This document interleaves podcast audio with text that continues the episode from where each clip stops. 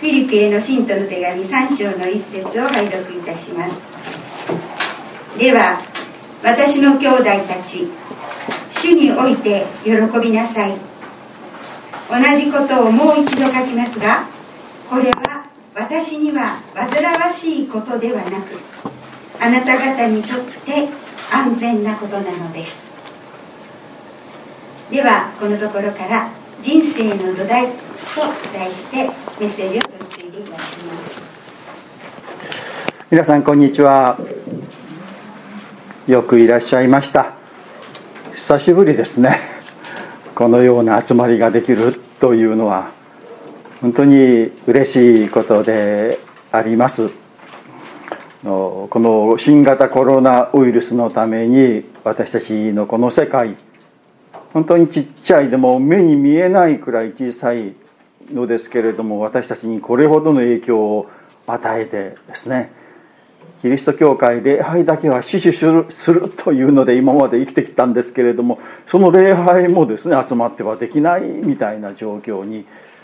追い込まれてしまったというのは本当に大変な状況の中を私たちは生きています。まあでも100年に一度なんて言いますけれどもそうでもないもっともっとですねめったにない時を私たちは今生きているんじゃないかなとあの思います。けれどもなかなかこう気持ちが晴れないというかちょっと暗い感じしますね。何か自由でないというか出かけちゃいけないとかいつもマスクをしていないといけないとかあんまり大声出しちゃいけないとかですね。あのいうような状況でなんか押さえつけられているような。まあ幸いにもこう感染者少なくなってこのようにして集まることができた。嬉しいですね。あの私は理事をしているんですけれどもナザレン教団のですね1年半東京には行ってないですね。大体2ヶ月に1回ぐらい理事会あるんですけれどももう全然行かなくてですね。で今度あの来週ですね久しぶり1年半ぶりに行こうかなとあの思っているんですけれどもでもそういう集まることができるっていうのは本当にちょっとの希望かなとでもこれを逃したらまた行けなくなるかもしれないなみたいなね。また第6波ですか？なんかあの起こるかもしれないといや必ず起こるなんてこと言われていますけれどもどうなるんだろうかなと思います。けれどもですね皆さんこう私たち忘れてはいけないことは私たちはこの世界に生きていますけれどもこの世界の人間ではないんだということです。私たちの本当の国は神様の国天の国の人間なんですね。そしてその天の国から今一時的にこの世に使わされている人間なんだということをですね決して忘れてはいけないということです。で今日先ほど読んでいただいた聖書の箇所ですね、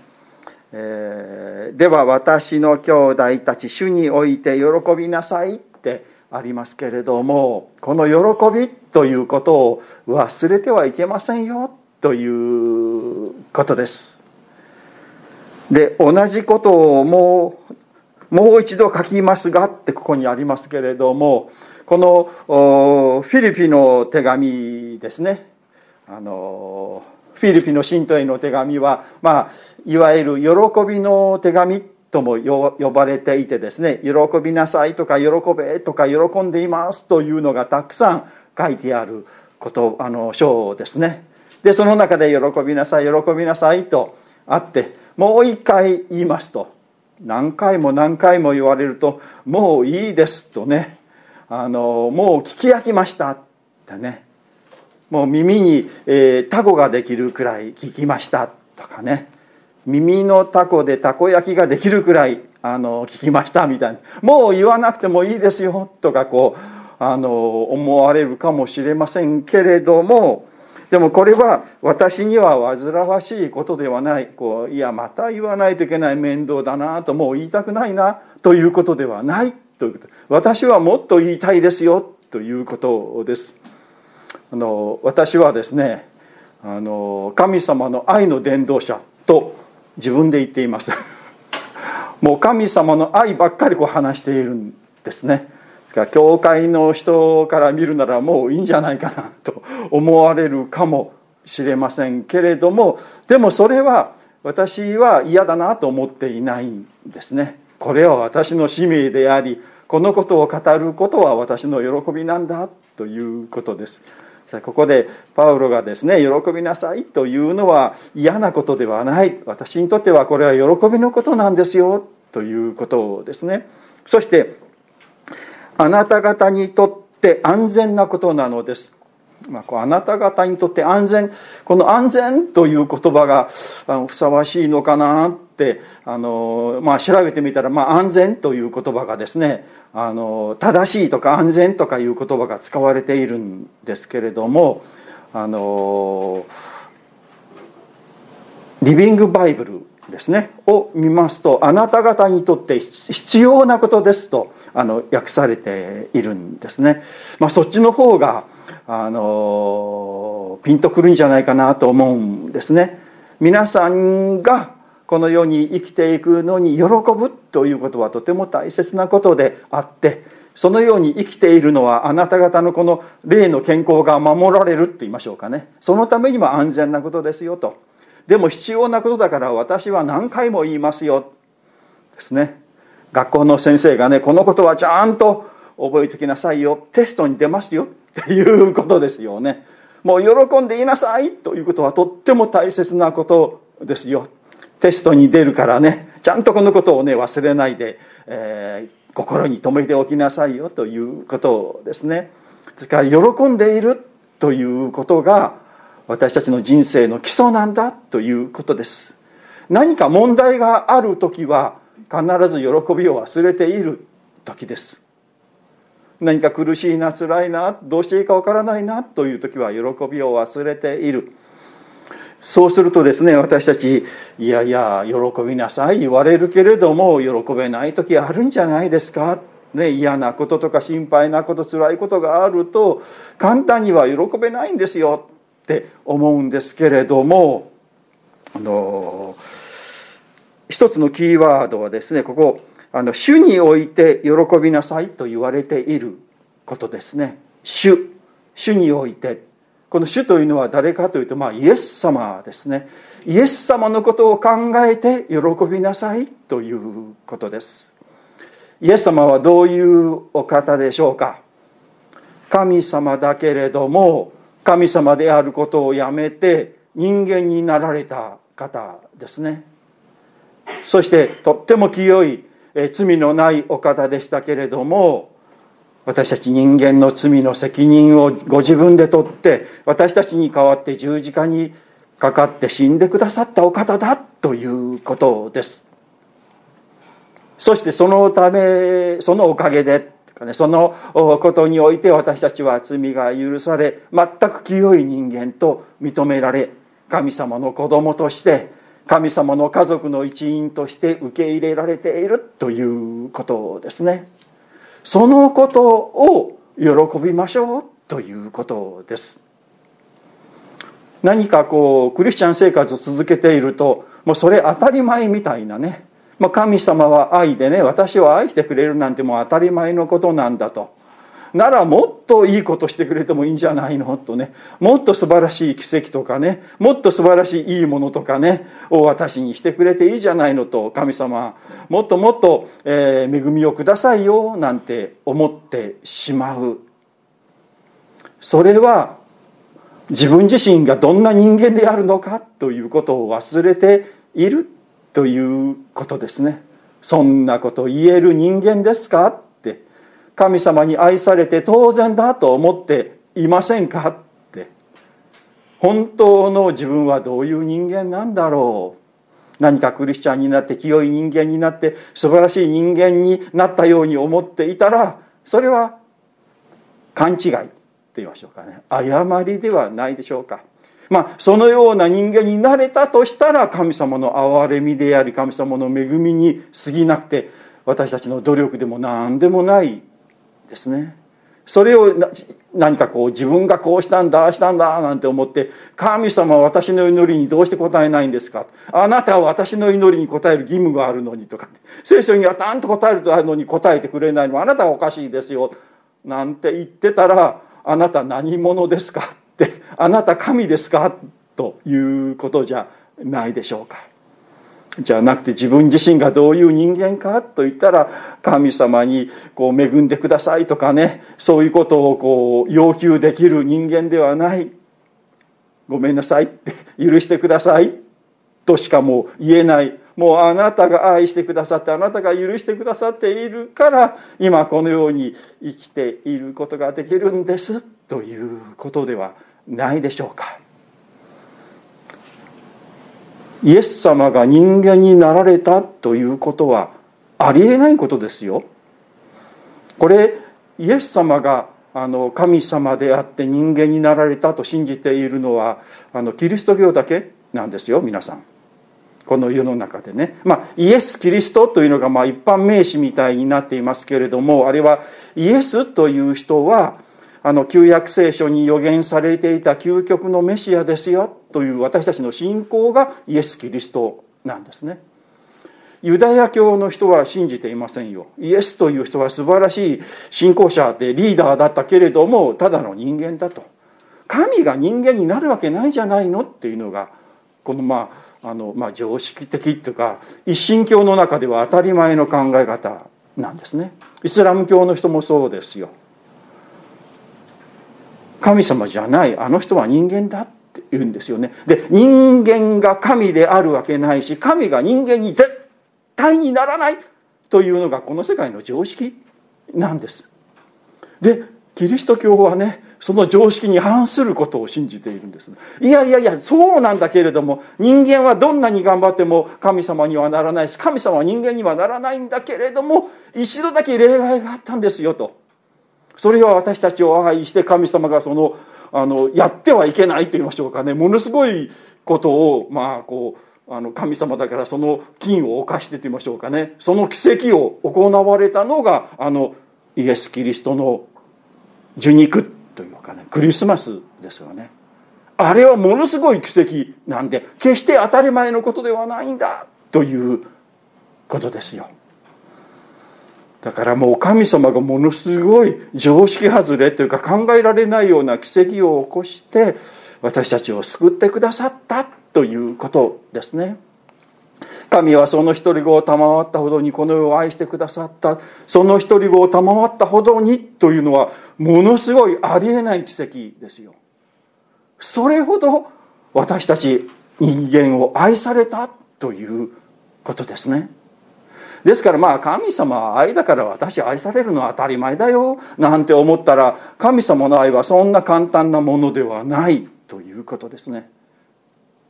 私たちは神様から本当にもありえないほどの愛を受けて信じられないほどの恵みを受けて全く罪がないものとし全く清いものとし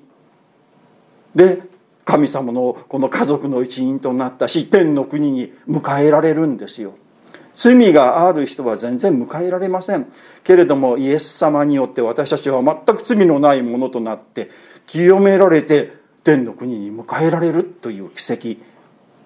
その恵みを私たちは受けている。そのことを考えたならばこの世でちょっとコロナがどうのこうのとかねこのことが心配だあのことはどうなるんだろうかなという心配はあるけれどもその神様の奇跡というか愛の大きさに比べたらこの地上の苦しみなんてまあないみたいなもんじゃないかなということなんです。まあただ私たちはこの世界に生きているからその神様の恵みがどんなに大きいのかわからないんですね。いつわかるかと言ったら、まあ最終的には神様の国、天の国に帰った時にそのことが初めてわかる。あ、神様って本当に神様なんだ。イエス様って本当に神様なんだ。本当に私を許してここに迎えてくださったんだっていうのがもうはっきりくっきりわかるのが、その天の国に帰ってからですね。で、その時にですね、いろんなわからないことがわかる。あのコリント信徒の手紙にありますよね。あの13章のですね12節愛の章のところですよ。その中にですね私たちは今は鏡におぼろに映ったものを見ている。だがその時には顔と顔とを合わせて見ることになる。私は今は一部しか知らなくてもその時にははっきり知られているようにはっきり知ることになるって書いてあるんですね。もうその神様の国に行った時は今までちょっとしか分からなかったことが全部はっきりくっきり分かるようになる。この世の中であれはどうしてなんだろうかな？なぜ神様はこうしてくれないんだろうかな？なんでこんなことが起こるんだろうかなと思う疑問とかいうものがたくさんありますよね。あれが神様のところに行く時にもうはっきりああそうだったんだって。ああの苦しいことは後こんな風になっていたんだ。ということが分かるんですよ。だから皆さん楽しみにしていてくださいよ。ねその時いろんなことがはっきり分かってですね。でもいろんな問題も、あこんな風に解決されるんだというのが分かる。で、その時ですね、私たち生きている間に私たちの周りに、まあ神様とかイエス様とか精霊様とか天使とかですね、いうものが取り囲んでいて、守っていたということも分かるんですよ。見えませんよね皆さん。私の周りにそんな周りに助けあるのかなって。でもそれがあるんですよ。あのこれあのー、ですね。で旧約聖書列王記下、まあ後から皆さん読んでください。列王記下6章16節というところにからですねちょっと書いてあるんですけどエリシャという人がですね王様にこう敵の王様に命を狙われるようになって敵に囲まれるんですよ。その時に召使いがどうしますか？こうやられちゃいますよと言ったらですねこのエリシャがですねあの17節ですねお祈りするんです。主よ彼の目を開いて見えるようにしてくださいと願った。主が従者の目を開かれたので彼は火の車と火の馬と戦車がエリシャを囲んで山に満ちているのを見たってあるんですよ。目に見えなかったんだけれども神様この人のね霊の実をねはっきり見えるようにしてくださいと言ったら神様がこう霊の世界が目に見えるようにしてくださったんですね。そうしたらもうこの守るあの軍隊がもうエリシャの前をずっと囲んでいたってあるんですよ。これはエリシャだけじゃなくて私たちもそうなんですよ実は。私たちのこの肉の目には見えないし私は一りぼっちだってみんな思ってますけれどもね。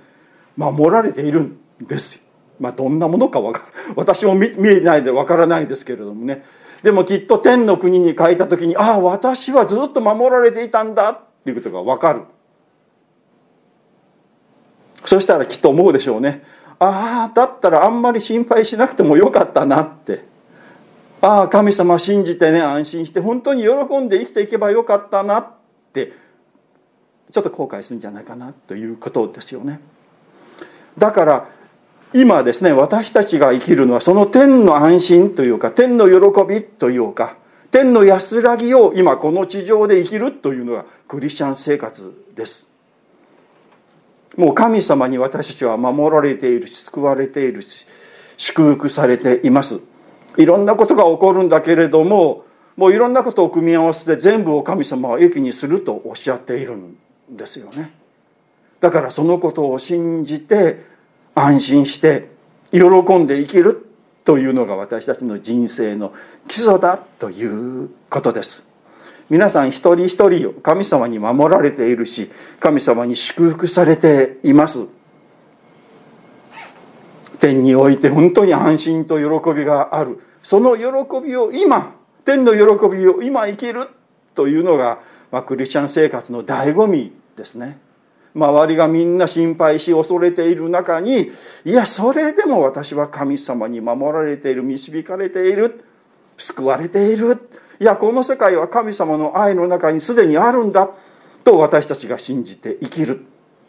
ということは素晴らしいこう生きがいのあるとやりがいのあるというか充実した人生ではないでしょうか。その生き方をしましょうってここで進められているんですよね。だから主にあってイエス様を信じて神様を信じて神様の愛を信じて喜んでいきましょうよ。いろんなことありますよ。ね、あの問題があって、えー、健康の問題またこの経済的な問題人間関係とかですね。いろんな問題がたくさんありますけれどもでもそのことを超えて神様は私たちを愛していてくださる。だけどまあ私たちこの世界に生きているとやっぱり目に見えることがこう目に見えるので心配になり恐れてきます。よね。だから私たちのために神様は